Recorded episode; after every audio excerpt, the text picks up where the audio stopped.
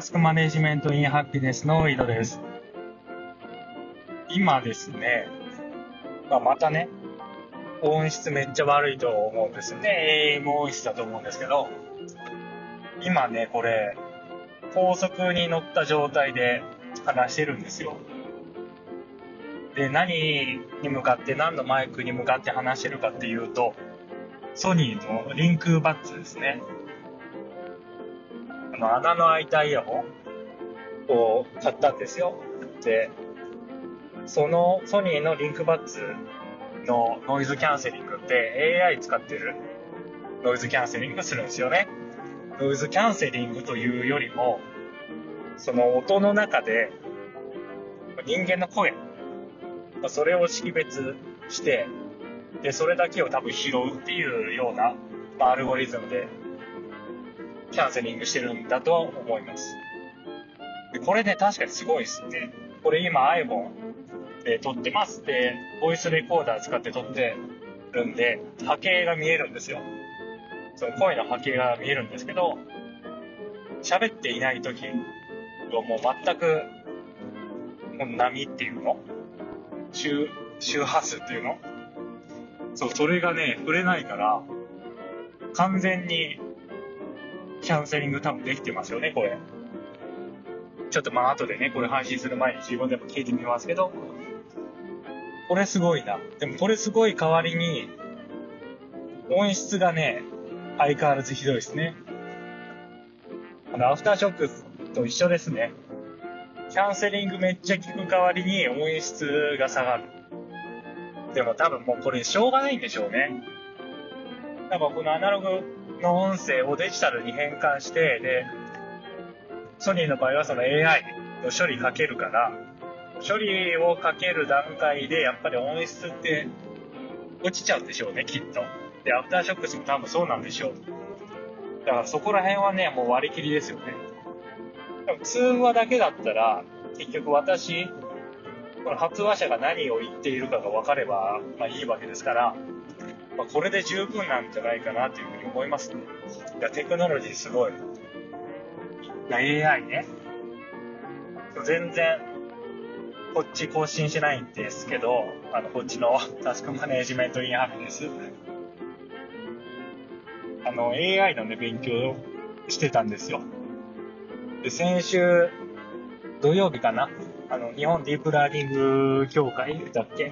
?G 検定っていう、まあ、ジェネラリストですよね、AI の。まあその試験を受けてました。で、まだ結果わかんないんですけど、AI 学んでいく中で、まあ、非常にね、やっぱタスク管理とね、やっぱつか、タスク管理と相関関係あるなって思ったんですよね。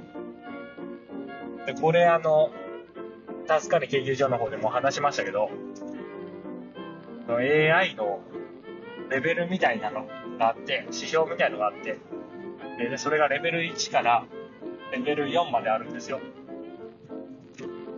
で、レベル2から4を AI って呼ぶんですよね。で、それ何かっていうと、レベル1っていうのが、制御工学で動くロボットですね。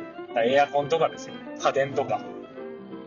で、これがレベル1で、で、レベル2っていうのがアルゴリズムとか、探索とか、あの、ナレッジベースとか、知識のデータベースを使って推論とか、そういうものを行うロボットですね。だからそのルンバとかですよね、まさに。で、レベル3っていうのが機械学習。レベル2に機械学習を用いているもの。で、レベル4っていうのがディープラーニングですね。レベル3にディープラーニングを追加しているもの。今度はこのレベル2からレベル4を AI と呼ぶんですって。で、もう昨今ね、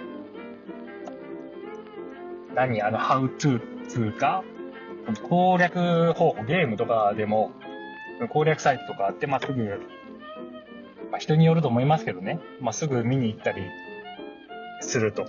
で、そういうのって、これ、今のね、指標で言うとレベル1だと思うんですよね。だルールベースなんですよね。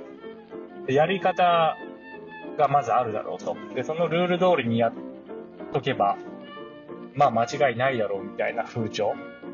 まあこれは昔の私もまさにそうですけど、で、これね、ルールベースだと思うんですね。だレベル1だと思うんですよ。レベル1から4とかあって。で、レベル2から、そのロボットでさえ探索するわけですよね。あの、なんだろうな、まあ、迷路とかね、迷路をクリアするためのプログラムって、その迷路一発で、なんだろう、一筆書き、全部一筆書きか。迷路は一筆書きだからあれですけど。で一発で、ノーミスでクリアできるプログラムが書けるわけじゃないですよね。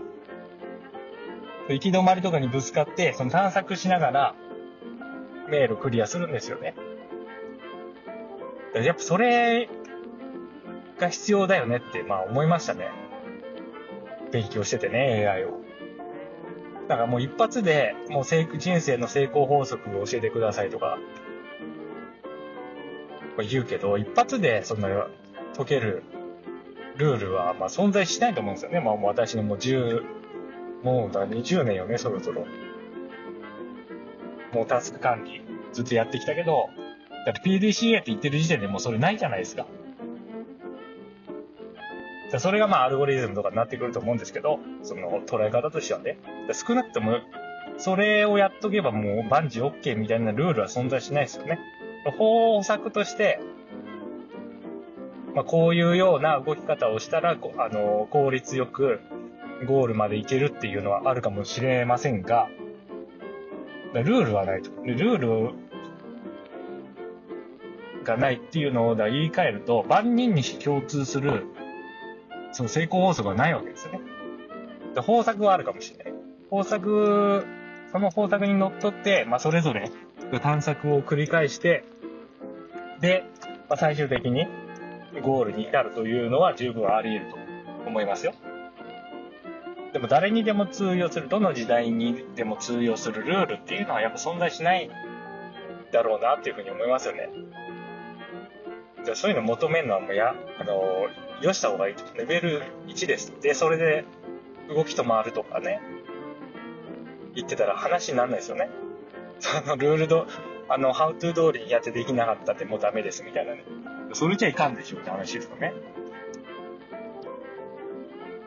で、そのレベル3になっていくと、学習するわけですよね、自分で。で、その特徴量っていうのは人を、外部から与えられる必要があるんですけど、でもその特徴量を、なんだろうな、まあ、指標にして学習してるわけ、学習していくわけですよね、機械がね、自分で。で、そのレベル4になると、その特徴量とか、そのパラメータでさえ自分で決めていくと。外からの入力がないわけです。成功法則とかいう外に頼ってちゃいかんわけですね。もう機械でさえ、外からの入力はもう頼りませんって言ってるわけですよ。